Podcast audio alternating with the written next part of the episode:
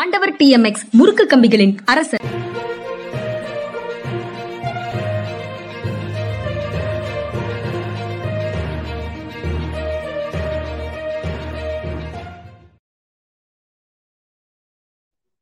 வணக்கம் இது மனிதா மனிதா அரசியல் திறனாய்வாளர்.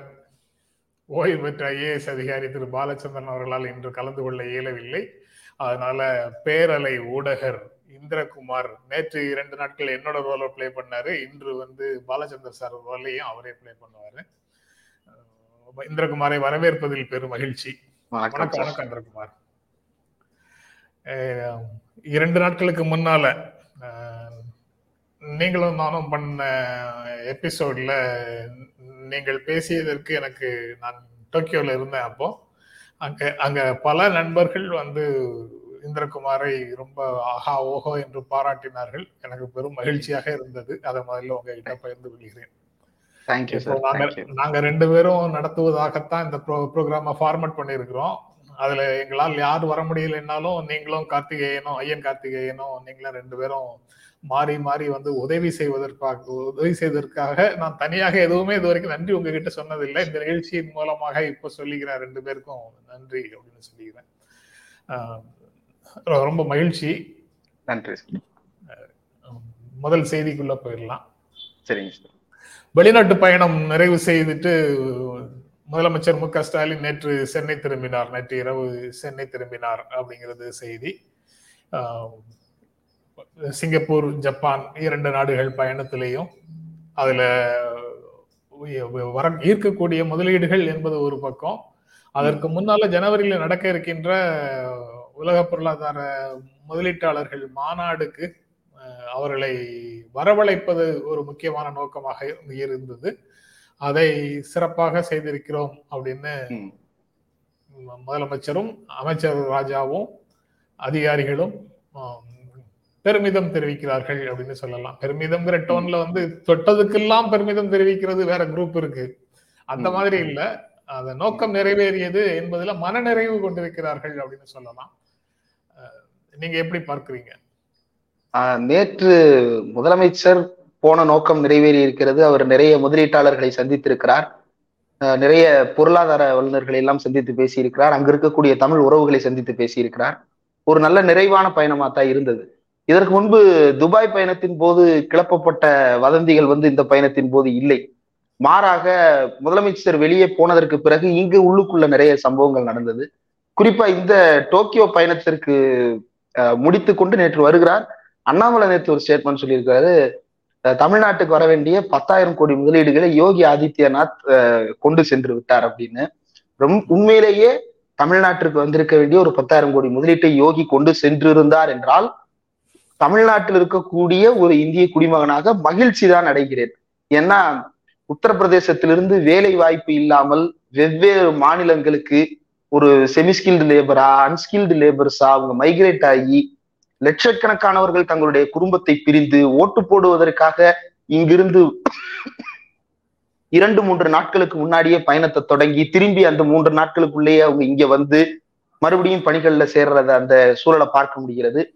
தமிழ்நாட்டிலையுமே கூட அது ஒரு ஒரு ஒரு பேசுபொருளா மாற்றப்பட்டது சமீபத்துல. ஆஹ் வடநாட்டவர்களினுடைய ஆதிக்கம் தமிழ்நாட்டில் வந்து விட்டது அப்படின்னு. பெரியார் சொன்ன வடவர் ஆதிக்கம் அப்படின்றது வந்து வடநாட்டிலிருந்து பொருளாதார ரீதியாகவும் ஆஹ் கலாச்சார ரீதியாகவும் நம் மீது செலுத்தப்படுகின்ற அந்த ஏகாதிபத்தியம் ஆனா இவர்கள் வந்து அப்படியானவர்கள் அல்ல. மாறாக இங்க வரக்கூடிய நிறைய பேர் தமிழ் படித்தவர்களா இருக்கிறாங்க. ஆஹ் நம்ம போய் அவன்கிட்ட பையா ஏக் பானிபூரி அப்படின்னம்னா பத்து ரூபா அப்படின்னு அவர் தமிழ்ல சொல்றாரு. அதனால அவங்க மூலமா இங்க கலாச்சார ஏகாதிபத்தியம் நிகழ்வதா எனக்கு தெரியல. ஆனாலும் அவர்களுக்கு அவங்க மாநிலத்திலேயே அந்த பத்தாயிரம் கோடியில வேலை வாய்ப்பு கிடைச்சிருச்சுன்னா ரொம்ப சந்தோஷம். ஆனா சொல்லப்பட்ட அந்த தொகையும் அந்த செய்தியும் உண்மையா அப்படின்றதுதான் தெரியல. உத்தரப்பிரதேசம் அப்படின்றத முழுக்க முழுக்க அவங்க நொய்டா அப்படின்றதோட சுருக்குறாங்க. ஆனா தமிழ்நாடு அப்படின்றது வந்து முழுக்க முழுக்க சென்னையோட சுருங்கக்கூடியதானா இல்ல. சென்னையை தாண்டி பல்வேறு தொழில் நகரங்கள் இங்கு இருக்கின்றன. வெவ்வேறு தொழில்கள் வெவ்வேறு ஏற்றுமதிகள் இங்கு நடைபெற்றுக் கொண்டிருக்கின்றன. தூத்துக்குடிக்கு என்ற ஒரு தொழில் வளம் இருக்கிறது. மதுரைக்கென்று ஒரு தொழில் இருக்கிறது கோயம்புத்தூருக்கு என்று ஒரு தொழில் வளம் இருக்கிறது. தமிழ்நாட்டை வந்து ஒரு நான்கு ஐந்து பெருமண்டலங்களா கருதினோம்னா அந்த மண்டலங்களில் இருக்கக்கூடிய முக்கியமான நகரங்கள் பலவற்றிலும் கூட ஒரு தொழில் முனைவு என்பது ரொம்ப ஊக்கமாக நடைபெற்று கொண்டேதான் இருக்கிறது. இப்ப உத்தரப்பிரதேசம் போல நொய்டாவை சார்ந்து ஒரு பெரும் மாநிலம் அல்லது நொய்டாவை சார்ந்து பல்வேறு மாநிலங்கள் அப்படின்ற நிலை இங்கு கிடையாது. தமிழ்நாட்டில் சென்னை இல்லாவிட்டாலும் கூட பெங்களூரை வந்து தமிழர்களும் அது பெங்களூரை வந்து கர்நாடகாவை பாக்குறது இல்ல. கர்நாடகாக்காரங்க பெங்களூர்ல தமிழ்நாட்டுக்கு இதா பாக்குறது இல்ல. அது ஒரு காஸ்மோபொலிட்டனா எவால்வ் ஆகிக்கிட்டு இருக்கு. அப்ப சவுத் வந்து கிட்டத்தட்ட ஒரு ஐடி ஹப்பினுடைய சேச்சுரேஷன் பாயிண்ட் அல்லது உச்சகட்டத்தை நோக்கி போய்க்கொண்டே இருக்கிறது. அப்ப தமிழ்நாட்டிற்கு இன்னும் வரக்கூடிய முதலீடுகள் என்ன மாதிரியான முதலீடுகளா இருக்க வேண்டும்? தொழில் அஹ், உற்பத்தி முதலீடுகளாக இருக்க வேண்டும். அல்லது சேவைத்துறையிலேயே அடுத்த கட்டத்திற்கு ஒரு ரோபோட்டிக்ஸோ அல்லது ஆட்டோமேஷனோ அது போன்ற ஒரு பரிணாமத்திற்கு போக வேண்டும். அப்படின்றது போன்ற செயல் திட்டங்களை எல்லாம் தமிழ்நாடு அரசாங்கத்திடம் பார்க்க முடிகிறது. அதே போல டைடல் பார்க்கா இருக்கட்டும் அஹ், எல்காட்டா இருக்கட்டும் இது எல்லாவற்றையும் எல்லா மாநிலங்களிலும் சாரி எல்லா மாவட்டங்களிலும் திறப்பதற்கான வேலைகளை இந்த அரசு செய்து கொண்டிருக்கிறது. அஹ், நல்லா ஞாபகம் இருக்கு சார். ரெண்டாயிரத்தி பதினொன்று வரைக்கும் திமுக ஆட்சியில் இருந்த அந்த காலகட்டத்தின் பொழுது மதுரையில வந்து ஒரு ஐடி பார்க் ஓபன் பண்ணாங்க. அப்புறம் எல்காட் ஓபன் பண்ணாங்க. இன்றைக்கும் கூட மதுரையில வந்து ஒரு நம்பத்தகுந்த நிறுவனங்களை கொண்ட அல்லது ஒரு கணிசமான வேலைவாய்ப்பு தரக்கூடிய நிறுவனங்களை கொண்ட இடமாக அது இருந்து கொண்டிருக்கிறது. இன்ஜினியரிங் முடித்து என்னோடு படித்தவர்களே நிறைய பேர் அங்க இருக்கக்கூடிய ஹனிவெல் அங்க இருக்கக்கூடிய ஹெச்சிசிஎல் போன்ற நிறுவனங்கள்ல வேலைக்கு சேர்றாங்க. ஆனா சென்னையில் இருக்கக்கூடிய எல்காட் அளவிற்கு அது விரிவாக இருக்கிறதானா அதற்கு தேவையான வேறு சில இன்ஃப்ராஸ்ட்ரக்சர்ஸ் தேவைப்படுது. அதையும் கூட தமிழ்நாடு அரசு இப்போது கவனம் எடுத்துக் கொண்டிருக்கிறார்கள்.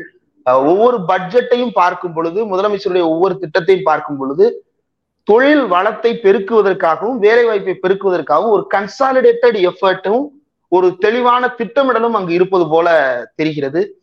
அஹ் திருவண்ணாமலை போன்ற மாவட்டங்கள்ல எல்லாம் எதுவுமே இல்லை அப்படின்னு சொன்னாலும் கூட அங்கு என்ன செய்யலாம் அப்படின்னு அங்க இருக்கக்கூடிய ஸ்டார்ட் அப் இன்வெஸ்டர்ஸ் வந்து போய் பேசுறாங்க. ஸ்டார்ட் அப் ஹப்னு ஒண்ணு தொடங்கி அங்க இருக்கக்கூடிய மாணவர்களையும் அங்க இருக்கக்கூடிய இளைஞர்களையும் ஊக்குவிக்கும் வகையில சிவராஜ ராமநாதன் தலைமையில ஸ்டார்ட் அப் தமிழ்நாடு இயங்கி கொண்டிருக்கிறது. அப்ப எல்லா பக்கமும் தொழில் வளம் அல்லது வேலை வாய்ப்பு அப்படின்றது குறித்தான ஒரு ஒரு ஒரு ஆத்மார்த்தமான உழைப்பை இந்த தமிழ்நாடு அரசு இந்த மக்களுக்கு செய்து கொண்டிருக்கிறது. ஆனா ஊபியோ அல்லது ஒன்றியமோ அதை செய்து கொண்டிருக்கிறதா அப்படின்றத அண்ணாமலை விளக்குவாருன்னு நினைக்கிறேன். நீங்க அண்ணாமலை சொன்னதை சொன்னதுனால அது தொடர்பாக நீங்க சொன்னதிலிருந்து ஒரு சில கேள்விகள் வருது. இரண்டு விஷயங்கள் எனக்கு தோன்றியது. ஒன்று வந்து நீங்க ரொம்ப சரியாக சொல்லிட்டீங்க பெருந்தன்மையாக சொல்லிட்டீங்க இந்தியனாக சொல்லிட்டீங்க. ஓ ஆன்டி நேஷனல் தானே வழக்கமாக ஊடகங்கள்ல சில பேரை சொல்லிட்டு இருக்கிறாங்க. அப்படி இல்லாம ஓ இந்தியனாக தேசபக்தியோட சொல்லிட்டீங்க. இங்க வரக்கூடிய தொழில்களை ஈர்த்து அங்கு யூபியில இருக்கக்கூடிய மக்களுடைய வளர்ச்சிக்கு உண்மையிலேயே பயன்படும் விதத்தில் பயன்படுத்தப்பட்டார்கள் என்றால் பயன்படுத்த பயன்ப அரசு பயன்படுத்தியது என்றால் அது எங்களுக்கு மகிழ்ச்சி அளிக்கிறது அப்படின்னு சொன்னாரு. நீங்க சொல்லிட்டீங்க. ஆனா இன்னைக்கு இங்க இருந்து வரக்கூடிய இண்டஸ்ட்ரி அங்க போயிடுச்சுன்னு குற்றம் சாட்டக்கூடியவர்கள். இங்கு வர வேண்டிய நிதி இந்தியாவின் பங்களிப்புக்கு தமிழ்நாடு கான்ட்ரிபியூட் பண்ற அளவுக்கு திரும்ப வருதா? ப்ரொபோஷனேட்டா திரும்ப வருதா? அப்படின்னு கேட்டா இல்லாம அங்கு பலவீனமாக இருக்கக்கூடிய மாநிலங்கள்ல வளர்ச்சி அடையாத மாநிலங்கள்ல இங்கு வரக்கூடிய நிதியை திருப்பி அங்கு அனுப்புகிறார்கள். அது வந்து இயல்பாக ஒரு அநீதி அப்படிங்கிற மாதிரி என்னைக்காவது அந்த விஷயத்தை பத்தி இவர்கள் பேசுவார்களா? அப்படி பேசுனா அது வந்து பிரிவினைவாதம்னு பிராண்ட் பண்றதுக்கு ஓடி வர மாட்டாங்களா? இவர்களுக்கு பார்வையிலேயே என்ன கோளாறு இருக்கிறது? ஒரு விரிந்த பார்வையோட நடக்கிற அனைத்தையும் புரிந்து கொள்ளக்கூடியவர்களாக இருந்தார்கள் என்றால் பரவாயில்லை. பார்க்கும் போதே ஒரு குறுகிய சேனம் கட்டிய குதிரைன்னு சொல்லுவாங்க. அந்த ஒரு நேர்கோடு தவிர ஒரு கோடு தவிர வேற எதுவும் தெரியாது பார்வைக்குன்னு அந்த மாதிரியான பார்வையையே வெளிப்படுத்தி கொண்டிருக்கிறார்கள். இது மேலேருந்து கீழே வரைக்கும் அப்படிதான் இருக்கிறாங்க அப்படிங்கிறது ஒரு பக்கம். அது ஒரு விஷயம். ரெண்டாவது நீங்க பெருந்தன்மையாக சொன்னீங்க இங்க இருக்கக்கூடிய எல்லா விஷயங்களும் எல்லா யூபில இருந்து பீகார்ல இருந்து வட இருந்து இங்க வந்து குடியிருக்கக்கூடியவர்களை பற்றி சொன்னீங்க. உழைக்கும் மக்கள் தங்களுடைய வாழ்க்கையை தேடி வாழ்க்கை விரட்டுது. பராசக்தி வசனத்தை மாதிரி ஓடு ஓடினாள் ஓடினாள் வாழ்க்கையின் ஓரத்துக்கே ஓடினாள் மாதிரி. வாழ்க்கை ஒவ்வொருவரையும் விரட்டுது. எங்கேயாவது ஒரு இடத்துல அவங்களுக்கு தெரிந்த ஒரு தொழிலை செய்து செய்வதற்கு வாய்ப்பு இருந்தால் அதன் மூலமாக பொருள் ஈட்டி தங்களுடைய வாழ்க்கையையும் தங்களை நம்பி இருக்கின்ற குடும்பத்தின் வாழ்க்கையையும் காப்பாற்ற முடிந்தால் அது போதுமானது அப்படிங்கிற நினைப்புல பிறந்த வேர்களை விட்டு மனிதர்கள் ஓடி வருகிறார்கள். அவர்களை நம்ம வந்து இணக்கமான ஒரு பார்வையோடு பார்க்கிறோம் அப்படின்றத நீங்க சரியாக வெளிப்படுத்தினீங்க. ஆனா ஒரே ஒரு விஷயம் அரசியல் ரீதியாக அதுல ஒரு சின்ன சிக்கல் இருக்குங்கிறதையும் நம்ம சேர்த்து புரிந்து கொள்ள வேண்டும்னு எனக்கு தோணுது. அது குடியேற்றங்களாக திட்டமிடப்பட்ட குடியேற்றங்களாக அதன் மூலமாக இங்கு இருக்கக்கூடிய ஒரு அரசியல் சூழலை மாற்றி அமைக்க முடியும் என்ற நோக்கத்திற்காக உருவாக்கப்படும் புதிய குடியேற்றங்களாக அவை மாறிவிடக் கூடாது அப்படிங்கிற எச்சரிக்கை உணர்வையும் நம்ம கவனத்தில் கொள்ள வேண்டியது இருக்கு அப்படின்னு நினைக்கிறேன். கரெக்ட் தாங்க சார் இன்னைக்குமே இன்னைக்குமே நம்ம இங்க இருந்து இப்ப நம்ம நான் வந்து சாலிகிராமத்துல இருக்கேன். இங்க இருந்து டுவர்ட்ஸ் எக்மோர் போறேன் அப்படின்னா சென்னை முழுக்க பல இடங்கள்ல வந்து ஜெயின் அபார்ட்மெண்ட்ஸ் அது அதனுடைய பேரே அப்படிதான் இருக்கு. ஜெயின் வெஸ்ட்மின்ஸ்டர் தான் அவங்க வச்சிருக்கிறாங்க. ஜெயின் அபார்ட்மெண்ட்ஸ் ஜெயின் டெம்பிள்ஸ் இருக்கு. அதை சுற்றி ஜெயின் குடியேற்றங்கள் இருக்கிறது. அதுல இருக்கக்கூடிய பெரும்பாலான மக்கள் வந்து குஜராத் போன்ற பகுதிகளில இருந்து இங்க மைக்ரேட் ஆகி வந்தவங்க. ஆனா அவங்க வந்து இங்க கீழே வந்து ஒரு இண்டஸ்ட்ரியில அன்ஸ்கில்டு லேபரா வந்தாங்களா அப்படின்னா இல்ல அவங்க வேறு மாதிரி வந்திருக்கிறாங்க. நீங்கள் குறிப்பிட்டது போல அது வந்து ஆஹ் அது படையெடுப்பு அப்படின்னு நான் ரொம்ப மிகைப்படுத்த விரும்பல. ஆனா அவங்க இங்க வந்தது அந்த காரணத்திற்காக பயன்படுத்தி கொள் கொள்ளப்பட்டிருக்கிறது அப்படின்றது உண்மை. ஆஹ் நம்ம கரெக்டா பெரியார் திடல் மட்டும்தான் அந்த கமிஷனர் ஆபீஸ்க்கு எதிர்த்தாப்புல பெரியார் திடல் மட்டும்தான் அது வந்து தமிழர் சதுக்கமா இருக்கும். அதுக்கப்புறம் இந்த பக்கம் மெயின் ரோடு ஆனா பெரியார் திடல்ல இருந்து அந்த பக்கம் டுவர்ட்ஸ் நார்த் மெட்ராஸ் உள்ள போனோம் அப்படின்னா எல்லா பக்கமும் அதாவது விளிம்பு நிலை ப- பகுதிகளை தவிர பிற எல்லா இடங்களும் ஜெயின் குடியேற்றங்களாக இருக்கிறது. அதாவது தமிழர் அல்லாதவர்களுடைய குடியேற்றங்களாக இருக்கிறது. அங்க வேற யாருக்குமே வீடும் தரமாட்டேங்கிறாங்க. ஏன்னா அவங்க வந்து அவங்களுக்குள்ளேயே வந்து அது வந்து அவங்க ஒரு உறவின் முறை ஒன்று வைத்திருக்கிறார்கள் போல அதற்குள்ளேயே அவங்க தொழில் செய்து கொள்வது அதற்குள்ளேயே அவர்கள் திருமண உறவுகள் வைத்துக் கொள்வது அதற்குள்ளேயே அவங்க வந்து எல்லா வேலைகளையும் செய்து கொள்வது அப்படின்னு வச்சிருக்கிறாங்க. அது வந்து ஒரு பெரிய செல்வாக்கை செலுத்துகிறது. அதுதான் அஹ், சேகர் பாபு போன்ற தமிழ்நாட்டினுடைய பிரதிநிதிகளை போய் அங்க போய் நின்னு எங்களுக்காக ஓட்டு போடுங்க நாங்க உங்களுக்கும் சேர்த்து செய்யறோம் அப்படின்ற அளவுக்கு அவங்களுக்கு நெருக்கடியை ஏற்படுத்துகிறது. இதே இதை நான் கோயம்புத்தூர் தொண்டாமுத்தூர் பகுதிக்கு போயிருக்கும் பொழுதும் பார்த்தேன் சார். தொண்டாமுத்தூர்ல ஒரு பெரிய அபார்ட்மெண்ட் இருக்கு. அந்த அபார்ட்மெண்ட்டுக்கு வாக்கு கேட்பதற்காக வேட்பாளர்கள் எல்லாம் வரிசையா போறாங்க. கடந்த சட்டமன்ற தேர்தல் நடந்தது. அங்க போயிருக்கிறப்போ. வேட்பாளர்கள் எல்லாம் போறாங்க. ஆனா அபார்ட்மெண்ட் உள்ள இருந்து யார் வராங்கன்னு பார்த்தா எதுவுமே ஃபெமிலியரான பேசா இல்லை. அவங்க எல்லாருமே வந்து வேறு மாநிலத்திலிருந்து இங்க வந்து குடியேறியவர்களாக இருக்கிறாங்க. அந்த மாதிரி ஒரு செக்ட் இங்க வந்து வேறு ஒரு தளத்தில் உருவாக்கப்படுகிறது. என்னுடைய நோக்கம் அல்லது நம்முடைய நோக்கம் வந்து அதை சரியா அட்ரஸ் பண்ணணும் அப்படிங்கிறது தான் இங்க வரக்கூடிய லேபர்ஸ் அப்படி ஆகி விடுவார்கள் அப்படின்ற அந்த பயம் ஒரு பக்கம் இருக்கிறது. ஆனா ஏற்கனவே இங்க ஒரு பெரிய செட்டில்மெண்ட் இருக்கு. அதை என்ன செய்ய போகிறோம்? அதே போல இதுல வந்து தமிழ்நாடு அரசு எவ்வளவு ரோல் ப்ளே பண்ணிட முடியும் அப்படின்ற ஒரு பார்வையும் நம்ம மக்கள் ஐடி அப்படின்னு சொல்லி இடையில ஒண்ணு உருவாக்க போறதா சொன்னாங்க. ஆனா அதற்கு அதற்கு இடையில வந்து பீகார் தமிழ்நாடு அப்படின்னு ஒரு பிரிவினையை ஏற்படுத்த பிஜேபி முயன்று கொண்டிருக்கிறது. இது எல்லாவற்றையும் கன்சிடர் பண்ணி பார்க்கும் பொழுது பிரச்சனை வந்து கான்ஸ்டியூஷன்ல இருந்தே நமக்கு தொடங்குகிறது.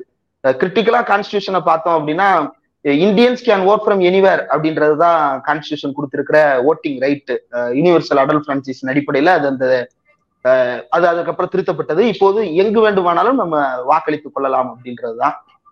இது வந்து நம்ம இதை தடுக்கணும்னு நினைச்சோம் அப்படின்னா தனித்தனியா ஒவ்வொரு தேசிய இனக்குழுவும் வந்து ரெகனைஸ் ஆகி ஒரு. ஒரு ஃபெடரல் ஸ்டேட் கிரியேட் ஆகணும் தடு தடுக்கணும் அப்படிங்கிறது முயற்சியாக இருக்காது இருக்க இருக்க வேண்டிய. அவசியம் இல்லை ஆனா. அந்த அரசியல் சதி ஒன்று இருந்தால் அது இல்லாமல் செய்வதற்கான வேலைகளை நம்ம தடுப்பூசி மாதிரியான வேலைகளை நம்ம செய்தோம் நம்ம தடுப்பரன்களை அரண் செய் அப்படிங்கிற மாதிரி.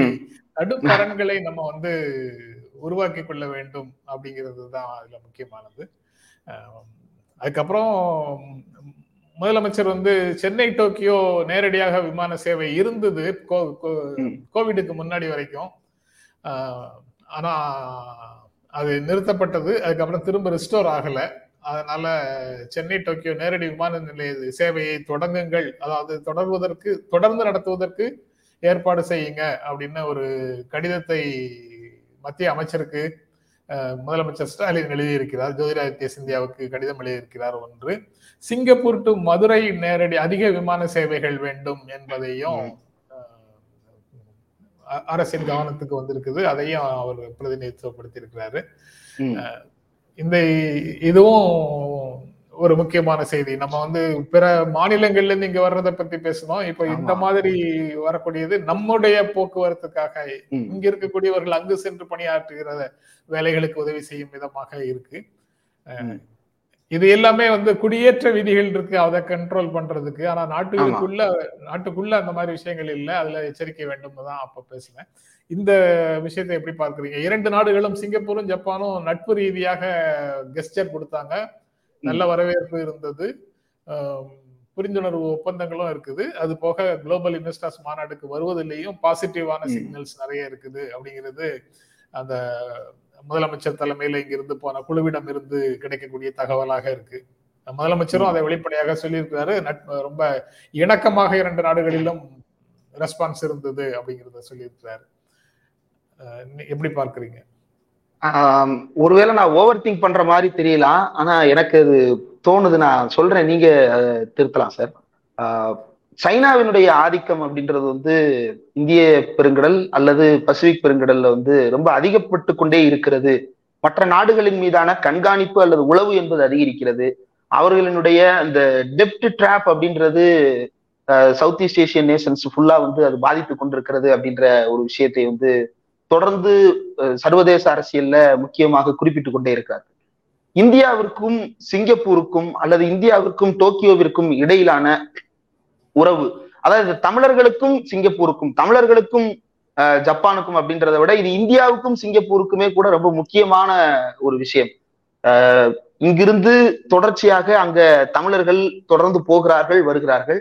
அங்கு ஒரு பெரும் தமிழர் குடியிருப்பு பகுதிகள் இருக்கிறது. லிட்டில் இந்தியா போன்ற பகுதிகள் எல்லாம் இருந்து கொண்டேதான் இருக்கிறது. அப்ப அவர்களோடு நாம் உறவை பேணும் பொழுது இந்த பகுதியில் இருக்கக்கூடிய தொழில்களாகட்டும் இந்த பகுதியில் இருக்கக்கூடிய போக்குவரத்தாகட்டும் இது வந்து இந்தியா நேரடியாக இதில் ஈடுபடுகிறது அப்படிங்கும் பொழுது அது இந்தியாவுடைய பாதுகாப்பு சார்ந்த விஷயங்களுக்கும் கூட ஒரு முக்கியமான ரோல் பிளே பண்ணும் அப்படின்னு நினைக்கிறேன் சார். டோக்கியோவுக்கும் கூட அதே போன்ற ஒன்றுதான். ஏன்னா சில்க் ரூட் அப்படின்னு சொல்லிட்டு சைனா வேற ஒரு திட்டத்தை பிளான் பண்ணிட்டு இருக்காங்க. அப்படியான ஒரு சூழல்ல நமக்கு வந்து ஒரு மினிமம் கிராசிங் ரூட்டாவது நமக்குன்னு ஒன்று என்ஷூர் பண்ணிக்கிறது இந்தியாவுக்குமே ரொம்ப ஒரு முக்கியமான தென்னிந்திய பகுதியிலிருந்து அந்த பகுதிகளுக்கு போயிட்டு வர்றதுக்கு சென்னை ஒரு முக்கியமான போர்ட்டா இருக்கும். ஏன்னா சென்னை வந்து ஒரு சென்னையினுடைய முக்கியத்துவத்தை பற்றி நம்ம தனியா விளக்கணும்னு தேவையில்லை. சவுத்துல இருக்கக்கூடிய எந்த மாநிலமாக இருந்தாலும் சென்னை வந்து ஒரு முக்கியமான ஒரு நகரம் தான் மும்பை பெங்களூருக்கு அப்புறம் சென்னை முக்கியமான ஒரு இடம் தான் அதே போல இந்தியாவுக்கும் இலங்கைக்கும் இடையில வந்து கப்பல் போக்குவரத்து இருந்து கொண்டிருந்தது. கொழும்புக்கோ அல்லது திரிகோணமலைக்கோ தமிழ்நாட்டிலிருந்து கப்பல் போக்குவரத்து இருந்து கொண்டிருந்தது. அதுவும் கூட திரும்ப தொடங்குவதற்கான வழி இருக்கிறதா அப்படின்றத இந்திய அரசு அதை யோசிக்கணும் அப்படின்னு நினைக்கிறேன். இந்த பகுதிகளில் நிறைய இலங்கைக்கும் தமிழர்களுக்கும் இடையில ஏற்பட்டு கொண்டிருக்கக்கூடிய மோதல்கள் தமிழ்நாட்டு மீனவர்கள் எல்லாம் தொடர்ந்து சுட்டு படுகொலை செய்யப்படுகிறார்கள். போகிற மீனவர்கள் காணாமல் போகிறார்கள். இரண்டு மூன்று ஆண்டுகளுக்கு பிறகு அவர்கள் வந்து கைதிகளைப் போல வந்து தூக்கி எறியப்படுகிறார்கள். போட்டி எதுவுமே காணோம். அப்ப அந்த இந்த டென்ஷன்ஸ் எல்லாம் குறைக்கிறதுக்கு ஒரு சுமூகமான உறவு என்பது நமக்கு நிச்சயமாக தேவை. அந்த அடிப்படையில இலங்கையோடு போக்குவரத்தை ஏற்படுத்துவதற்கும் தமிழ்நாடு அரசு இந்திய அரசு முற்பட வேண்டும். கப்பல் போக்குவரத்தை ஏற்படுத்துவது கார்டெல்லா அப்படின்னு ஒரு குரூஸ் ஷிப் போறதாக கேள்விப்பட்டேன். அரசே கூட அந்த சேவையை தொடர்ந்து நடத்த வேண்டும். பெரும் நிறைய பேர் போயிட்டு வர்றதற்கான ஒரு வழிவகைகளை ஏற்படுத்த வேண்டும் அப்படின்னு நினைக்கிறேன். அடுத்து நம்ம பேச தொடங்கிய அந்த டோக்கியோ சிங்கப்பூர். மதுரையிலிருந்து சிங்கப்பூர் அப்படின்றது ஒரு மதுரக்காரனா நானுமே ரொம்ப எதிர்பார்க்கிற ஒன்றுதான். இந்த கோவிட் பீரியட்ல சிங்கப்பூர்ல என்னுடைய நண்பர் ஒருவர் இருந்தாரு. அவர் வந்து சிவகங்கையை சேர்ந்தவர். எப்படி இந்தியாவுக்கு வர்றது அப்படின்றதுல ஒரு பெரிய சிக்கல். பிளைட் இருக்குன்னு சொல்றாங்க. ஆனா பிளைட்ல சென்னைக்கு வந்துட்டா சென்னையில இருந்து மதுரைக்கு வர முடியல அப்படின்ற ஒரு நெருக்கடி வந்துருது. சென்னையில வந்து கூட்டிட்டு போய் ஒரு இடத்துல லாக் பண்ணிடுவாங்க. திருப்பி வெளியே விடுவாங்க. வெளியே விட்டா இங்க மதுரைக்கு வர்றதுக்கு எந்த டிரான்ஸ்போர்ட்டும் கிடையாது. அவங்க பிரைவேட்டா ஒரு பாஸ் எடுத்து பிரைவேட்டா ஒரு கார் எடுத்து அதுக்கப்புறம் வந்து சேரணும். அப்ப நெருக்கடி நிலையில அப்படி ஒரு இது ஏற்பட்டது. இப்போதும் கூட அந்த சிக்கல் இருக்குன்னு நினைக்கிறேன் சார் சென்னைக்கு வர்றாங்க அப்படின்னா சென்னையில இருந்து திருப்பி மதுரைக்கு போகணும். அல்லது மதுரையில இருந்து திருப்பி சிங்கி சிவகங்கைக்கு போகணும் ராம்நாடு போகணும் திருநெல்வேலி போகணும் தூத்துக்குடி போகணும் இவ்வளவு சிக்கல் இருக்கு. அப்ப மதுரைக்கான டிரான்ஸ்போர்ட் அப்படின்றது முக்கியம். நிறைய பேர் அங்க வந்து ஒரு three years contract five years contract one year contract அப்படின்னு சொல்லி லேபர்ஸா பாண்டட் லேபர்ஸா தொடர்ந்து போய்கிட்டு இருக்கிறாங்க. எனக்கு இந்த இதுல வந்து மக்களுடைய நலனுக்காக நம்ம வந்து ஒரு பகுதியில மக்களுக்கு போக்குவரத்தே இல்லை அப்படின்னு அரசு வந்து பஸ் போக்குவரத்தை நடத்துற மாதிரி இந்த விஷயத்தை நம்ம ஹேண்டில் பண்ண முடியுமாங்கிறது ஒரு கேள்வி. ஏன்னா அந்த பகுதியில இருந்து டிராபிக் அவ்வளவு தூரம் இருக்குன்னு தெரிஞ்சா ஆட்டோமேட்டிக்கா அவங்க ஓபன் பண்ணிடுவாங்க அப்படின்றதுதான் சந்தை வீதி. அதனால இதுல பிரச்சனை வந்து என்னன்னா தடை வேறு ஏதேனும் தடைகள் இருக்குதா? அந்த கோவிட் வரைக்கும். வந்தது. வந்தது போச்சு. அதற்கு பிறகு ஒரு குறிப்பிட்ட பீரியட்ல கோவிடுக்கு பிறகான ரெக்கவரி பீரியட்ல அனைத்தும் டெல்லியில் இருந்து நடந்தால் பரவாயில்ல. அனைத்து வெளிநாடுகள் தொடர்பும் டெல்லியில இருந்து நடந்தா பரவாயில்ல. மாநிலங்கள்ல இருந்து நடப்பதற்கு பதிலாக அப்படின்னு முயற்சி நடப்பதாக ஒரு செய்தி படித்தது மங்களாக நினைவு இருக்கு. என்னால கான்கிரீட்டா. கரெக்டா எப்போ எந்த மாதிரின்னு டிஃபைன் பண்ண இப்ப முடியல. ஒருவேளை சர்ச் பண்ணி திரும்ப கண்டுபிடிச்சு சொல்றதாக இருந்தா சொல்ல முடியும். இப்போ உங்களோட பேசிட்டு இருக்கும்போது சொல்லும்போது என்னால் அதை உறுதியாக சொல்ல முடியல. அப்படி ஒரு முயற்சி நடந்ததுன்னா மும்பையிலையும் டெல்லியிலையும் மும்பையில வந்து மும்பைக்கு மட்டும் வந்துட்டு போயிட்டு இருந்த நாடுகள்ல இருந்து வரக்கூடிய பிளைட்டை கூட டெல்லியில இருந்து மட்டும் அப்படின்னு மாத்தியதாக ஒரு செய்தி இருந்தது. அந்த மாதிரி ஏதேனும் இருந்ததுன்னா அதுல கொஞ்சம் லிபரலைஸ் பண்ணி சென்னையில இருந்து டோக்கியோ போவதற்கு மதுரையில இருந்து சிங்கப்பூர் போவதற்கு தேவையான உதவிகளை செய்யலாம். இதுவும் இந்தியன் சிட்டிஸ் அப்படின்ற ஒரு மனநிலை வந்தாலே போதும்னு நினைக்கிறேன். கரெக்ட் எல்லாமே ஃப்ரம் தி கேபிட்டல் கேபிட்டல் எல்லாமே கேபிட்டல்லே இருக்கணும் அப்படின்ற அந்த மனநிலை வந்து ரொம்ப துக்ளக் கூட அப்படி யோசிச்சது கிடையாது. துக்ளக் கூட டீசென்ட்ரலைஸ் பண்ணணும்னு தான் யோசிச்சிருந்தாரு. அன்னைக்கு இருந்த மெத்தடுக்கு அவரை நம்ம இன்றைய வேல்யூஸோட அணுகும் பொழுது அவர் தப்பு பண்ணவரா இருக்கலாம். ஆனா அன்னைக்கு அவர் ஏதோ ஒன்றை செய்ய முயற்சி செய்து கொண்டிருந்தார். இன்றைக்கு அதற்கும் பிந்தைய காலத்திற்கு நம்ம போயிட்டு இருக்கோம் நினைக்கிறேன். துக்ளக்க நல்லவராக யோசிக்கக்கூடிய அளவுக்கு அதற்கு பிறகான நிகழ்வுகள் இருக்கு அப்படின்னு சொல்வதையும் புரிந்து கொள்ள முடியுது. இதுல கேப்டன் ஜி எஸ் குமார் வந்து ஒரு கருத்து போட்டிருக்கிறாரு. அடுத்த செய்திக்கு போறதுக்கு முன்னால we must always take sides neutrality helps the oppressor never the victim silence encourages the tormentor never the tormented ஒடுக்கப்பட்டவர்களுக்கு ஆதரவாக நமது மௌனம் எப்போதும் இருப்பதில்லை. அது ஒடுக்குபவர்களுக்கு ஆதரவாகவே நமது மௌனம் இருந்து விடுகிறது. நடுநிலை என்ற பெயர்ல நாம இருக்கிறது ஒடுக்குபவர்களுக்கு உதவி செய்கிறது. ஒரு காலத்திலையும் அது ஒடுக்கப்பட்டவர்களுக்கு உதவி செய்வது இல்லை. அதனால நடுநிலை என்பது வந்து பிழையானது அப்படிங்கிறத குறிப்பிட்டிருக்கிறாரு. We must always take sides அப்படின்றது. அது வந்து இந்திரகுமாருக்கு ஆதரவாக அல்லது ஜென்ராமுக்கு ஆதரவாக அல்லது வேறொருவருக்கு ஆதரவாகன்னு இல்லை. அவை எல்லாம் ஒரு கோட்பாடு சார்ந்து விழுமியங்கள் சார்ந்து இந்த இந்த மாதிரி விஷயங்கள்லாம் நடந்தா அது ஒடுக்குமுறை அப்படின்ற மாதிரி புரிதல்ல இருந்து ஒடுக்கப்பட்டவர்களுக்கு ஆதரவான அணுகுமுறையை வந்து கைக்கொள்வது சரி அப்படின்னு ஈலி ஈலி வீல்சன் வீசில் ஈலி வீசல். சொல்லியிருக்கிறதாக அந்த மேற்கோள் காட்டிருக்கார் நன்றி கேப்டன். ரொம்ப திரும்ப திரும்ப நாங்க வந்து சொல்லி சொல்லி அழுத்து போன ஒரு விஷயமா இருக்கு. நடுநிலைன்னு ஒண்ணும் கிடையாது.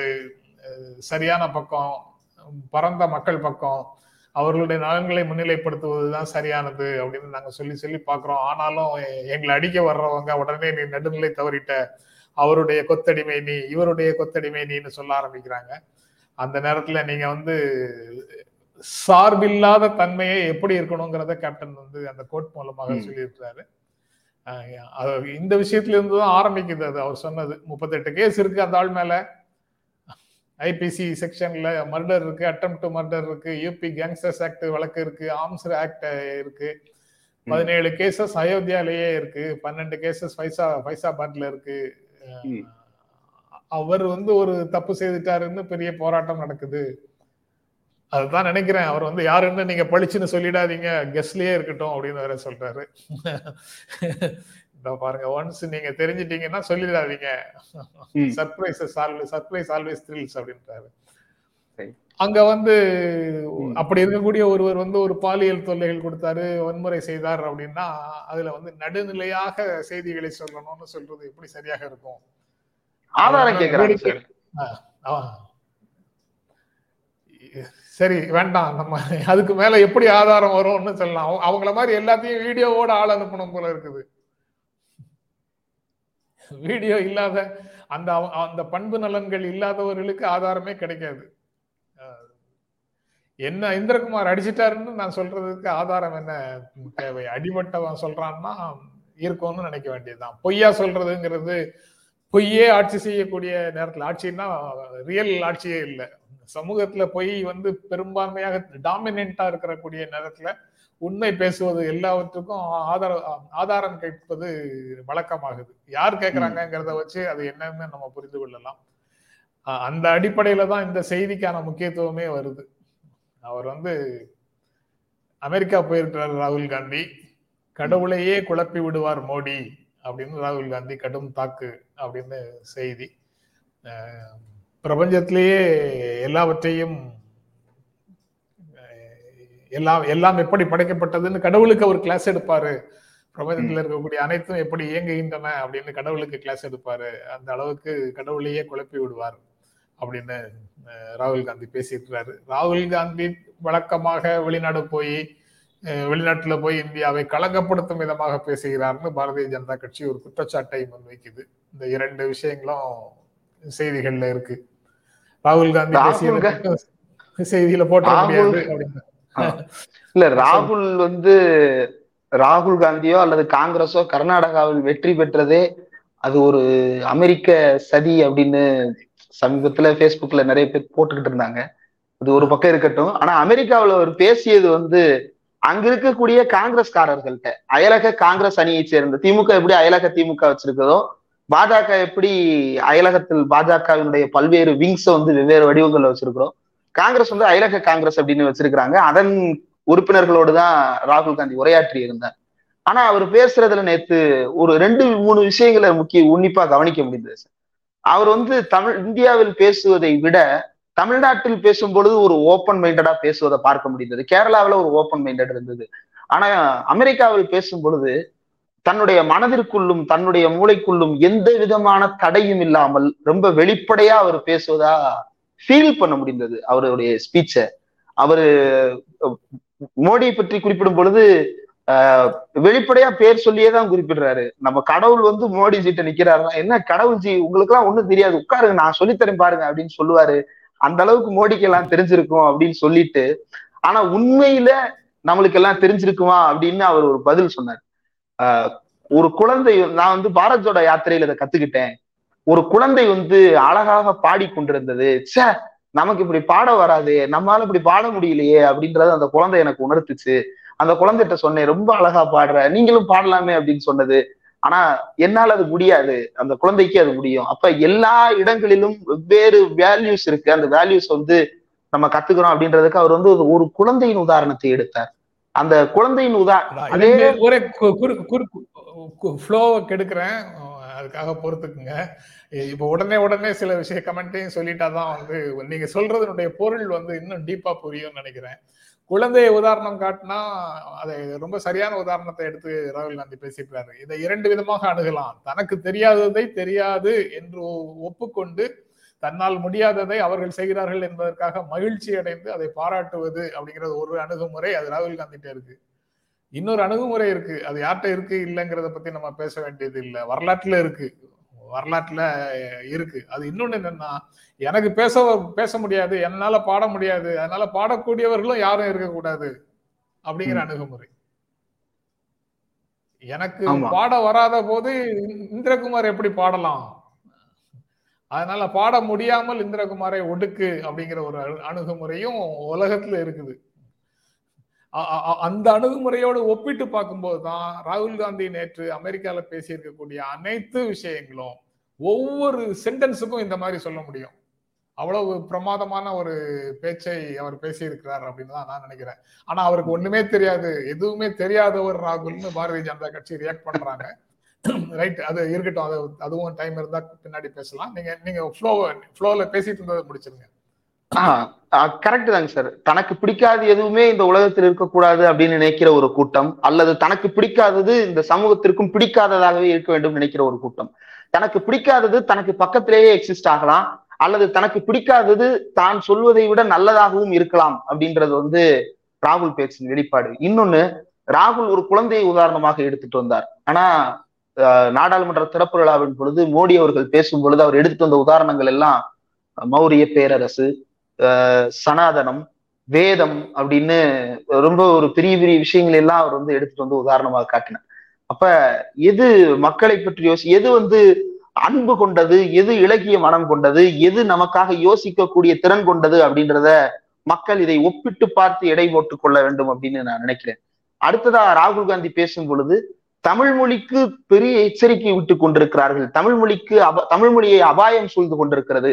தமிழ் மொழியை சூழும் அபாயம் என்பது இந்தியாவை சூழும் அபாயம் தான் அப்படின்றத அவர் உறுதியா பேசி இருக்கிறார் அஹ் நிறைய பேர் தமிழர்களை வைத்து அவர் அரசியல் செய்ததாக பேசுறாங்க.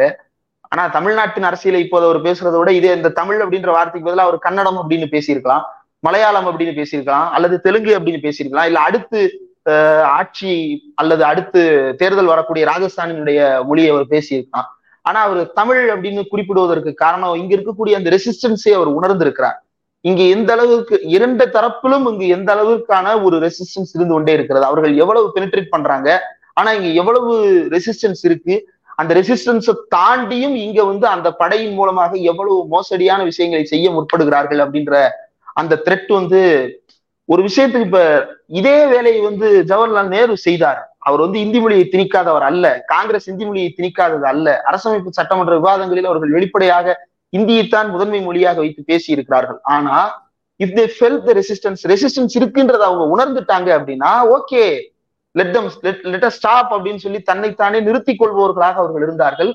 அந்த மாண்பு மிக்கவர்களாக இருந்தார்கள். அதனால்தான் அண்ணா நேருவை வந்து விமர்சிக்காத வார்த்தைகள் கிடையாது. காந்தியை விமர்சிக்காத வார்த்தைகள் கிடையாது. ஆனா நேரு செத்த பொழுது ஒரு ஜனநாயகவாதியை நாம் இழந்து விட்டோம் அப்படின்னு அண்ணா வந்து ஆஹ், ஒரு இரங்கல் கவிதை எழுதியிருந்தார். அந்த அளவிற்கு அதுதான் முக்கியம் அப்படின்னு நினைக்கிறேன்.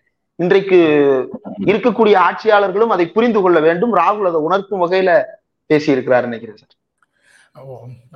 ராகுல் பேச்சை பத்தி இன்னும் பேசுறதுக்கு முன்னாடி ஒன்னு ரெண்டு கமெண்ட்ஸ் ஒரு நேரு என்பவர் ஆயிரம் மோடிக்கு நிகரானவர் அப்படின்னு கல்பனா சொல்றாங்க. அவங்களே இன்னொரு கருத்தையும் சொல்லியிருக்கிறாங்க. இந்திரகுமார் ஜாக்கிரதையா இருங்க. ஜென்ராம் கூட நீ சேர்ந்தால் நீயும் அவரை போலவே பைத்தியமாய் விடுவ அப்படின்னு சொல்லியிருக்கிறாங்க. அதுக்கப்புறம் வெண் நடுநிலைங்கிறது பச்சொந்திச்சனம் அப்படின்னு ரவிச்சந்திரன் செந்தூர் நடார் அவரை சொல்லியிருக்கிறாரு. அதே தொடர்பாக வென் நத்திங் கோஸ் ரைட் எதுவுமே சரியாக போகலன்னா when nothing goes right go left அப்படின்னு பாலசுப்ரமணியன் ரங்கசாமி சொல்லியிருக்கிறாரு அப்புறம் இன்னொரு நண்பர் சீரியஸான ஒரு கருத்து கேட்கிறாரு இத பத்தி நீங்க என்ன நினைக்கிறீங்க?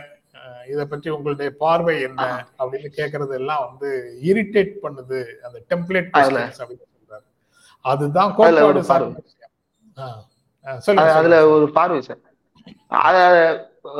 கேள்வி கேட்கும் இடத்துல நான் இருக்கும் பொழுது அதை நான் ஃபீல் பண்ணிருக்கேன். என்ன நினைக்கிறீங்க என்ன நினைக்கிறீங்கன்றதை ரிப்பீட் பண்றோமே அப்படின்னு நம்ம கேட்கறது வந்து ஆடியன்ஸுக்கு ரொம்ப அஹ், சோர்வை தந்துராதா? ஒரே கேள்வி மாதிரி தெரியாதா? அப்படின்னு பல தடவை யோசிச்சது உண்டு. ஆனா இதற்கு முன்பு ஊடகங்கள்ல இது போன்ற தனிநபர்களோடு நடத்தக்கூடிய விவாதங்கள் அப்படின்றது கிடையவே கிடையாது. எப்போதாவது நடத்தக்கூடிய விவாதம் தான். அப்படி எப்போதாவது நடத்தக்கூடிய விவாதங்கள்ல முக்கியமான பலவற்றை தொகுத்து கொண்டு இங்க இப்படி சம்பவம் நடந்துருச்சே நீங்க என்ன செய்ய போறீங்கன்னு கேட்கலாம். அல்லது நீங்க என்ன செஞ்சீங்கன்னு கேட்கலாம் பல விஷயங்களை கேட்கலாம். ஆனா இன்னைக்கு எல்லாமே வந்து செகண்ட் பை செகண்ட் நம்ம லைவ்ல வந்து ஒன்னொன்னையும் கேள்வியா மாத்திக்கிட்டே இருக்கும் பொழுது என்ன நினைக்கிறீங்க அப்படின்றத தவிர வேற ஆப்ஷனே கிடையாது. எதுவுமே நினைக்க கூடாதுன்னு ஒரு குரூப் வேலை பார்த்துக்கிட்டு இருக்கு. நம்ம ஏதாவது ஒண்ணு நினைக்கணும் அப்படின்றதுக்காகவாவது என்ன நினைக்கிறீங்கன்னு கேட்டுக்கிட்டே தான் இருக்கு இருக்கு. அதுல நீங்க சொன்னதுல ரெண்டு விஷயம். அரசை சார்ந்தவர்களோட நீங்க பேசிட்டு இருந்தீங்கன்னா அவங்க செய்த செய்த வேலைகள் செய்ய தவறிய வேலைகள் தொடர்பாக அவங்களோட உரையாடினீங்கன்னா அதை ஏன் நீங்க செஞ்சீங்க அதை ஏன் நீங்க செய்யல அப்படின்னு கேக்குறதுல பொருள் உண்டு. இது எல்லாமே மீடியா பர்சன்ஸ் அல்லது கிரிட்டிக்ஸ் இதுல வந்து நீங்க என்ன நினைக்கிறீங்க? அவங்க அந்த மாதிரி அங்க ஒரு நிகழ்வு நடந்திருக்குது அல்லது ஒருவர் இப்படி பேசி இருக்கிறார் அதை நீங்க எப்படி பார்க்கறீங்கன்னு கேட்கறது மட்டும்தான் ரைட்டு. ஏனென்றால் இந்திரகுமார் சொல்வது பிரபஞ்ச உண்மை அல்ல. ஜென்ராம் பேசுறது பிரபஞ்ச உண்மை அல்ல. பாலச்சந்திரன் பேசுவது பிர- பிரபஞ்ச உண்மை அல்ல. அவங்க ஒப்பீனியன் நடந்த ஒரு நிகழ்வை பற்றி இந்திரகுமார் என்ன நினைக்கிறாரு அதோட எதை எதையெல்லாம் தொடர்பு படுத்தி பேசுறாரு பாலச்சந்திரன் என்ன நினைக்கிறாரு அவர் எதை எதோட எல்லாம் தொடர்பு படுத்தி பார்க்கிறாரு தமிழ் பண்பாட்டுல கூடுதலாக முன்னாலேயே இதை பற்றி என்ன சொல்லியிருக்கிறாங்க அதை பாட்டா சொல்லியிருக்கிறாங்களா எப்படி சொல்லியிருக்கிறாங்க? போன்ற பல்வேறு விஷயங்களை அவர்களுடைய புரிதலில் இருந்து அவர்களுடைய பார்வையை வெளிப்படுத்தும் விதமாக மட்டும்தான் உரையாடல் இருக்க முடியும். இந்த மாதிரி உரையாடல்கள் அப்படித்தான் இருக்க முடியும். நீங்க வந்து எதிர்த்தாப்புல இருக்கக்கூடிய ஆளை கழுத்துல கை வச்சு அப்படியே உயர தூக்கி சுவரோட வச்சு சாத்தி சாத்தணும் அப்படிங்கிற நினைப்போட ஒருத்தர் பேச வந்துட்டாருன்னா அவர் உடம்புல இருந்து ரத்தம் வழிகிறத பார்க்காம நான் சோர மாட்டேன் சோர்ந்து விட மாட்டேன் அப்படின்னு கேள்வி கேட்கணும் அப்படிங்கிறது எல்லாம் நடக்கவே நடக்காது. அப்படி இருப்பது போன்ற தோற்றத்தை உங்ககிட்ட உருவாக்குறாங்க பாருங்க. அந்த ஊடகங்கள்கிட்ட நீங்க ரொம்ப ரொம்ப எச்சரிக்கையா இருக்கணும். ஏன்னா அவங்க. கேட்டது அவ்வளவும் தேவையில்லாத ஆணின்னு வடிவேலு சொல்லுவாரு. அந்த மாதிரி தேவையில்லாத விஷயங்கள்ல தான் அந்த மாதிரி கேள்விகளை எல்லாம் அவங்க கேட்டுட்டு இருப்பாங்க. இல்ல இந்த காரசாரமா இவங்க எதிர்பார்க்கிற சில விவாதங்களை நானுமே கூட பேரலையில நடத்தியிருக்கேன் சார். ஆனா அது முடிச்சு அது இப்ப ஆனா ரீசெண்டா கூட அதை பண்றது இல்ல பல வேதங்கள்ல வந்து அந்த காரசாரம் தேவைப்படும் இடத்தில் கூட அதை வந்து செய்வது இல்லை. ரொம்ப பேசிக்கா உடல்நிலையவே அது ரொம்ப பாதிக்குது. அது சத்தமாவோ அல்லது வந்து உறக்கவோ அல்லது வந்து உணர்வோட ஒரு விஷயத்த கேள்வியா எழுப்பி கொண்டு வரும் பொழுது அந்த இன்டர்வியூ முடிச்சோடனே அப்படி அடிவயிறு வலிக்கும் சார் அன்னைக்கு ஃபுல்லா பயங்கரமா சாப்பிட்டுட்டே இருப்பேன். அவ்வளோ உடம்பு முழுக்க அவ்வளோ வலி ஏற்பட்டுரும். அப்ப அது வந்து தாங்கிக்க முடியல. அப்பதான் இன்னொன்னு யோசிச்சு பாக்குறேன். இது வந்து தினமும் செய்ய முடியாது அப்படின்ற அந்த பிராக்டிகாலிட்டி ஒண்ணு தேவைப்படும் இடத்தில் என்றாலும் கூட அப்படியானதை தாங்கும் அளவிற்கு நம்ம உடல் திறன் இல்லை அப்படின்றது ஒண்ணு. ரெண்டாவது இதுதான் சமூகத்திலையும் இருக்கிறது. இந்த கோபத்தை தினமும் ரோட்ல இருக்கக்கூடிய ஒருத்தர் இன்னொருத்தர்கிட்ட எக்ஸ்பிரஸ் பண்ணிட்டு இருக்கிறாங்க. தினமும் டீ கடையில வந்து மாற்று கருத்து கொண்டவர்கள் காரசாரமா எதிர் உட்கார்ந்து பேசி கொண்டிருக்கிறார்கள். அது ஏற்படுத்தக்கூடிய அந்த படபடப்பு எவ்வளவு மோசமானது அப்படின்றத வந்து உணர்ந்து கொள்ளணும் அப்படின்னு நினைக்கிறேன். இந்த கமெண்ட்ஸ் போடுறவங்க. வேணும்னா ஒண்ணு பண்ணலாம். என்ன நினைக்கிறீங்கன்ற வார்த்தை பிடிக்கல அப்படின்னா கடைசி வார்த்தையை வந்து ஏ அப்படின்ற விகுதியோட முடிச்சோம்னா என்ன நினைக்கிறீங்க அப்படின்றது இந்த ஏ அப்படின்றதுக்குள்ள முடிச்சிடும் இப்படி சொல்லி இருக்கிறாரே இப்படி கேட்டிருக்கிறாரே அப்படின்றதோட முடிச்சோம்னா அதை தவிர்க்கலாம்னு நினைக்கிறேன். மற்றபடி நீங்கள் சொன்னதுதான் I agree with that sir இன்னொரு கமெண்ட் நான் அதை டிஸ்ப்ளே பண்ண முடிய வேண்டாம்னு நினைக்கிறேன். ஏன்னா ரெண்டு நண்பர்கள் பெயர் இருக்கு. Don't parrot the questions BJP wants and become third rate YouTuber like அப்படின்னு ரெண்டு பெயர் போட்டிருக்கிறாரு. அதாவது பிஜேபி விரும்பக்கூடிய பொருளை பேசாதீர்கள் அப்படின்னு சொல்றாரு. அவருடைய நோக்கம் புரியுது. பட் பிஜேபி ம். விரும்பக்கூடிய பொருளை பேசுவது பிஜேபி விரும்பும் விதத்தில் பேசுகிறோமா? இல்ல. பிஜேபி எது எந்த கருத்தை பதிய வைக்கணும் மக்கள் மத்தியில அப்படின்னு நினைக்கிறத அதற்கு எதிரான கருத்தை பேசுகிறோமா அப்படிங்கிற வேறுபாட்டை புரிஞ்சுக்கணும் பிளைண்டா வந்து நரேந்திர மோடி அல்லது அவருடைய ஆட்சியில் இதெல்லாம் நடந்திருக்குது அப்படின்னு பேசினாலே அவர்களுக்கு ஆதரவான அவர்கள் எதை பேசு பொருளாக தீர்மானிக்கிறார்களோ அதையே பேசுகிறார்கள் அப்படின்னு சொல்லிட்டு போறதுல அர்த்தமே இல்லை அது எல்லாமே வந்து உங்களுக்கு உடனடியாக உங்களுடைய அரசியல் பக்குவத்துல நீங்க புரிந்து கொண்ட விஷயங்களை நீங்க பண்றீங்க. அதை வைத்து இன்னொருவர் அதை பேசாத இதை பேசு நீ அப்படி பேசுனா அவருக்கு ஆதரவாக இருக்கிறதா அர்த்தம் இவர் இப்படி பேசுனா இப்படி இவருக்கு நீங்க ஆதரவாக இருக்கிறதாக அர்த்தம் அப்படின்னு சொல்வது எல்லாமே ஜட்ஜ்மெண்ட் ம். இந்திரகுமார் பேசுவதை பற்றி ஜட்ஜ் பண்றதுக்கு நான் யாரு? இந்திரகுமார் பேசுவது அவருடைய கருத்து. அவருடைய கருத்து என்னன்னு அறிந்து கொள்ள நான் விரும்புகிறேன் அவ்வளவுதான். நான் எங்கேயாவது தனியா போய் பேசினாலோ அல்லது நான் இங்கேயே தனியா பேசினாலோ அல்லது ஏதோ ஒரு ஊடகத்துல போய் பேசினாலோ நான் பேசுவது என்னுடைய கருத்து. அதுல வந்து அது அனைத்தும் பிரபஞ்ச உண்மைகளை போலவும் இதை பேசு அதை பேசாதேன்னு சொல்றது மாதிரி எதுவும் இல்லை. அது ஜட்ஜ்மெண்ட்ல வந்து பலன்களே கிடையாது. அது ஒருவர் மேல நம்ம அளவுக்கு அதிகமாக பாசம் வைப்பதற்கும் ஒருவரை வானத்துக்கு தூக்கி வச்சுக்கிறதுக்கும் அதுக்கப்புறம் ஒரு நாள் திடீர்னு பொத்துன்னு கீழே போட்டு மிதிக்கிறதுக்கும் தான் பயன்படும். அப்படி இல்லாம பேலன்ஸ்டா நான் இந்திரகுமாரை நேசிக்கிறேன். அவரு இள வயதிலேயே இப்படி பேசுகிறார் அப்படின்னு அவருடைய முதிர்ச்சி தொடர்பாக எனக்கு ஒரு சர் ஆச்சரியம்னு சொல்லக்கூடாது. ஒரு பெருமிதம் இருக்குது. அது எனக்கு மகிழ்ச்சி கொடுக்குது. அதனால நான் அவர்கிட்ட பேசுறேன். பாலச்சந்திரன் சார் அவருடைய பீரியட்ல அவ்வளவு கடுமையான வேலை பழுக்கு நடுவுல அவரு தொடர்ந்து அந்த காலத்துல நடந்த அவ்வளவு அல விஷயங்களையும் ஃபாலோ பண்ணியிருக்கிறாரு அப்படிங்கிறதும் அதை நினைவில் வைத்து கூடிய இடங்கள் சரியான இடங்கள்ல பேசுகிறார் என்பதும் அவருடைய செயல்ல நான் வந்து ஒரு ஸ்பெஷல் சிறப்பான அம்சமாக பார்க்கிறேன். அதனால நான் அவரோடு தொடர்ந்து உரையாட விரும்புகிறேன். ஐயன் கார்த்திகேயன் இந்த எந்த விதமான ஆக்சஸும் இல்லாம ஒரு ரிமோட்டான பகுதியில இருக்கிற ஒருவர் இப்ப கொஞ்சம் கொஞ்சமா எமர்ஜ் ஆகி வராரு. அவர் அதனால அவருக்கான இடத்தை கண்டிப்பாக கொடுக்கணும் அப்படின்னு நான் நினைக்கிறேன். இப்படி நான் வந்து ஒவ்வொருவரும் என்னோட பார்வையில முக்கியமான நபர்களை நான் எடுக்கிறேன். எல்லா இடத்துலயும் பிரபலமாக இருக்கக்கூடியவங்க நிறைய பேர் இருக்காங்க. அவங்க எல்லா சேனல்ஸ்லயும் இருக்காங்க. அவங்களோட நான் உரையாடலாம் உரையாடாமல் இருக்கலாம். என்னுடைய நிகழ்ச்சிக்குள்ள ஒருவர் வந்து பேசுகிறார் என்றால் அது நான் அவரை முக்கியமான நபராக நான் கருதுகிறேன் என்பது மட்டும்தான். அவர் சொல்வது நான் இப்போ அவரை வச்சுக்கிட்டே தான் சொல்றேன் சுந்தரகுமார் வச்சுக்கிட்டே தான் சொல்றேன். அவர் சொல்வது பிரபஞ்ச உண்மை என்று நான் எடுத்துக்கொண்டு நான் கூப்பிடல. அவர் கருத்து என்ன என்று அறிய விரும்புகிறேன். அதுதான் முக்கியம். அப்படித்தான் என்ன கூப்பிட்டு கேட்கறாங்க அப்படித்தான் ஒவ்வொருவரையும் கூப்பிட்டு கேட்கறாங்க இதை நான் சொல்ற மாதிரி சிலர் சொல்லாம இருக்கலாம். ஆனா அதுதான் அவங்கவுங்க கருத்து கருத்தை தான் அவங்கவுங்க பேசுறாங்கிறது தான் அடிப்படை உண்மை பிரபஞ்ச உண்மை. அதை விட்டு விடுத்துட்டு அவங்கள வந்து வானலாவ தூக்கி பிடிக்கிறதும் கீழே போட்டு மிதிக்கிறதும் பேலன்ஸ்டா இருக்கக்கூடியவங்க செய்யற வேலை இல்லைன்னு நான் நினைக்கிறேன். அவ்வளவுதான். ராகுல் இது தொடர்பாக நீங்க எதாவது சொல்லணுமோ அதோட நிறுத்து. நாற்பது நிமிஷம் ஆயிடுச்சு. இல்ல இன்னொன்னு நம்ம வந்து நம்ம வந்து கூத்து நிகழ்த்தவில்லை. அவர்கள் எதிர்பார்க்கும் அம்சம் எல்லாத்தையும் உள்ளடக்கிய கூத்தை நம்ம நிகழ்த்தல. இந்த கூத்துக்களை அம்பலப்படுத்திட்டு இருக்கிறோம் அப்படிங்கும் பொழுது நீங்கள் குறிப்பிட்ட அந்த வார்த்தை ரொம்ப முக்கியம் நினைக்கிறேன் சார்.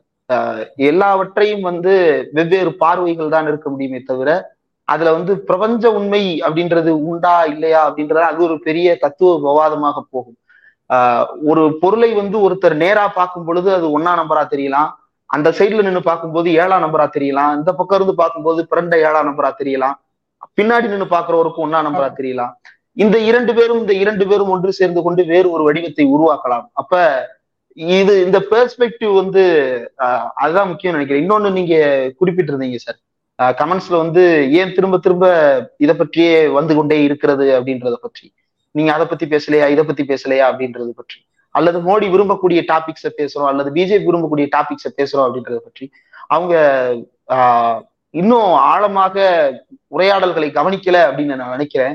ஒருவேளை அவங்க அதை கேட்டுக்கிட்டு இருந்தாங்க அப்படின்னா கமெண்ட் செக்ஷனை கொஞ்சம் க்ளோஸ் பண்ணி வச்சுட்டு பேசும் விஷயங்களில் கவனம் செலுத்தி என்ன விஷயம் பேசப்படுகிறது அப்படின்றத அவங்க யோசிக்க ஆரம்பித்தால் நிச்சயமா பிஜேபி விரும்பக்கூடிய பார்வையை நம்ம முன்வைக்கல. மாறாக பிஜேபி என்ன பார்வையை வெளிப்படுத்த விரும்புகிறது? என்ன பார்வையை மக்கள் பெற்றுக்கொள்ளலாம்? அல்லது எந்த பார்வையை புறக்கணிக்கலாம்? அப்படின்ற குறித்தான விஷயங்களை நம்ம விவாதித்து கொண்டிருக்கிறோம். பாலச்சந்திரன் சாரோடும் அதை தான் விவாதித்து கொண்டிருக்கிறோம். பல்வே நம்ம என்னுடைய சேனல் பேரலையிலையும் கூட அதை பற்றி தான் நம்ம பேசி கொண்டிருக்கிறோம். அப்ப இவங்க இன்னும் உன்னிப்பாக அந்த விஷயங்கள்ல கவனம் செலுத்த தொடங்கலாம் அப்படின்னு நினைக்கிறேன் நிகழ்ச்சி நிறைவு செய்யலாம். அந்த இடத்துக்கு வந்துட்டோம். அதுல திரும்பவும் கேப்டன் குமார் தான் வந்து ஃபாலோ பண்ணிட்டு இதுக்கு ஒரு கமெண்ட் போட்டிருக்காரு. Single whisper can be quite a disturbance when the rest of the audience is silent எல்லோரும் மௌனமாக இருக்கும்போது எங்காவது ஒரு இடத்துல கேட்கக்கூடிய புலம்பலோ முணுமுணுப்போ கூட மிகப்பெரிய அலைகளை ஏற்படுத்தலாம் அதிர்வுகளை ஏற்படுத்தலாம். அல்லது அதிகாரத்துக்கு வந்து ஒரு பெரிய நெருக்கடியை ஏற்படுத்தலாம். தொந்தரவு செய்யலாம். அதிகாரத்தை தொந்தரவு செய்யலாம். அப்படின்னு சொல்லியிருக்கிறாரு. அதோட நிகழ்ச்சி நிறைவு செய்யலாம் அப்படின்னு நினைக்கிறேன். ரொம்ப நன்றி. சென்னை வந்துட்டேன். சரிங்க சார். இனி நாளையில இருந்து ரெகுலர் ரெகுலர் ஆயிடும் அப்படின்னு நினைக்கிறேன் இது. ஓகே திரும்பவும் வேறு இங்க வேறு சில வேலைகள் இருக்குல்ல? அந்த மாதிரி வேலைகள் எல்லாம் காலையில நான் வெளியில ஒன்பது மணிக்கு இல்லாம இருக்க வேண்டிய சூழல் வந்ததுன்னா உங்களையோ ஐயன் கார்த்திகேயனையோ தான் நான் கூப்பிட்டு இருக்கிறேன். இப்போதைக்கு அவங்க ரெண்டு பேரையும் தான் கூப்பிட்டு உங்க ரெண்டு பேரையும் தான் கூப்பிட்டு இருக்கிறேன். அல்லது சார் வரலன்னாலும் சில நாட்கள்ல நானே பேசுறேன். அல்லது உங்க ரெண்டு பேர்ல யாராவது ஒருவரை கூப்பிட்டு தான் நடத்தலாம்னு இந்த இந்த நிகழ்ச்சியை பொறுத்த வரைக்கும் அப்படித்தான் பிளான் பண்றேன். ஒருவரோடு பேசுவது அப்படின்றது தான் திட்டம். ரொம்ப நன்றி. எனக்கு வேறு வேலைகளுக்காக நான் இருக்கும் போதெல்லாம் வந்து உதவி செய்றீங்க. நான் சொல்வது இல்லையேங்கிறது தப்பு தான். ஒண்ணும் இல்லை சார் ரொம்ப ரொம்ப நன்றி. தேங்க்யூ சார் ஓகே நண்பர்களே உங்களுக்கும் எங்கள் அன்பும் நன்றியும். மீண்டும் சந்திப்போம். நன்றி வணக்கம்.